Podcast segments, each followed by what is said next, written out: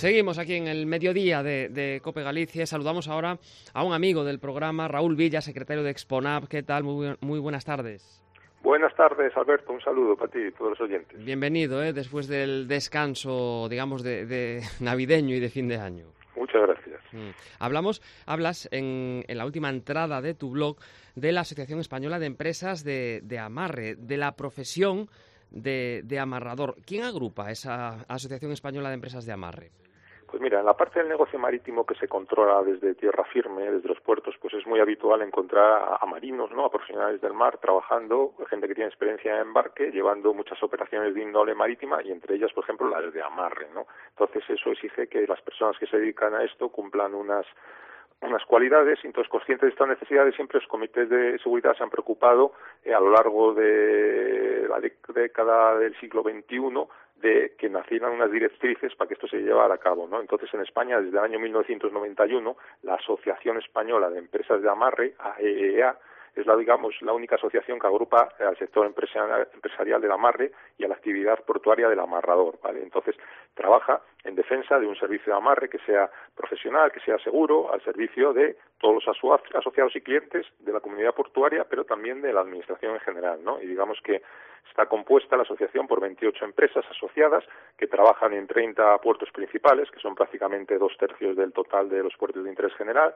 representan a más de 600 amarradores y por destacar a alguien, el secretario general de esta asociación se llama Francisco Peleteiro y es un abogado experto en, derecho marítimo de, la colonia. Mm. Supongo que el, amarre y el desamarre es muy importante, ¿no? Porque si no, si el barco no está amarrado, pues se puede ir contra un dique o, bueno, eh, ¿qué importancia tiene el amarre, Raúl? Sí, pues efectivamente, ten en cuenta cuando el, buque ocupa ese lugar de atraque que tú comentas, para llevar operaciones, por ejemplo, de carga y descarga, pues está a merced ¿no? de las condiciones atmosféricas del viento, de las corrientes que haya, que son muy peligrosas, y entonces eso obliga, evidentemente, que el buque esté bien amarrado, ¿vale?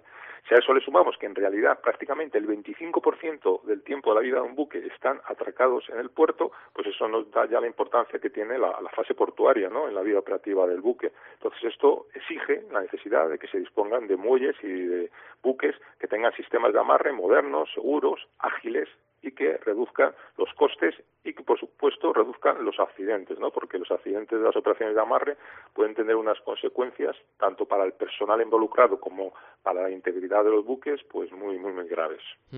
Para ser amarrador o amarradora, ¿hay que tener algún título específico? ¿Es igual, además, en toda Europa o, bueno, cómo, cómo se regula esto?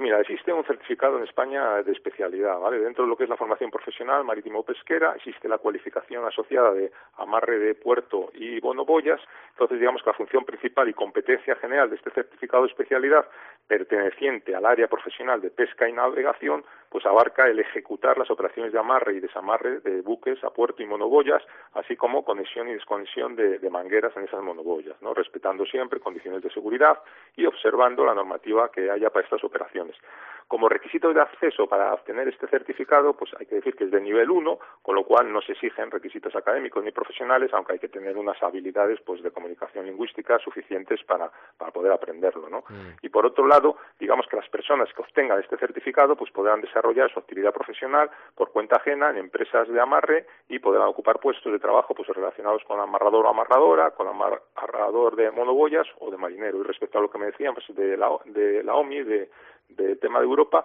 eh, llevan años eh, intentando que haya, digamos, unas, unos requisitos que sean iguales. Ya la asociación AEA e destacó que en el 2016 se hizo un esfuerzo importante. Ya se, digamos, comparó a los amarradores de tierra y mar de la misma forma, que hasta entonces estaban separados, y se reconoció que es un servicio muy importante. Mm, entonces, eh, saber inglés es importantísimo, ¿no? Porque vienen barcos de todo el mundo y eh, uno tiene que comunicarse. Fundamental el idioma, fundamental. Mm.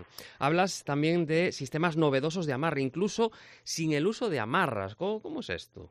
Pues mira, efectivamente, hoy en día ya hay sistemas revolucionarios que eh, hacen que, se reduzca el número de accidentes, hacen que la velocidad de amarre sea más rápido, son muy versátiles y ahí destacan unos que se llaman, eh, hay una empresa que los lleva, que son sistemas de amarre por vacío, es una especie de ventosas que tienen unos dispositivos en los muelles que, pum, captan el casco del barco, del acero, y lo dejan bloqueado y entonces no hay que utilizar amarras. En España no hay.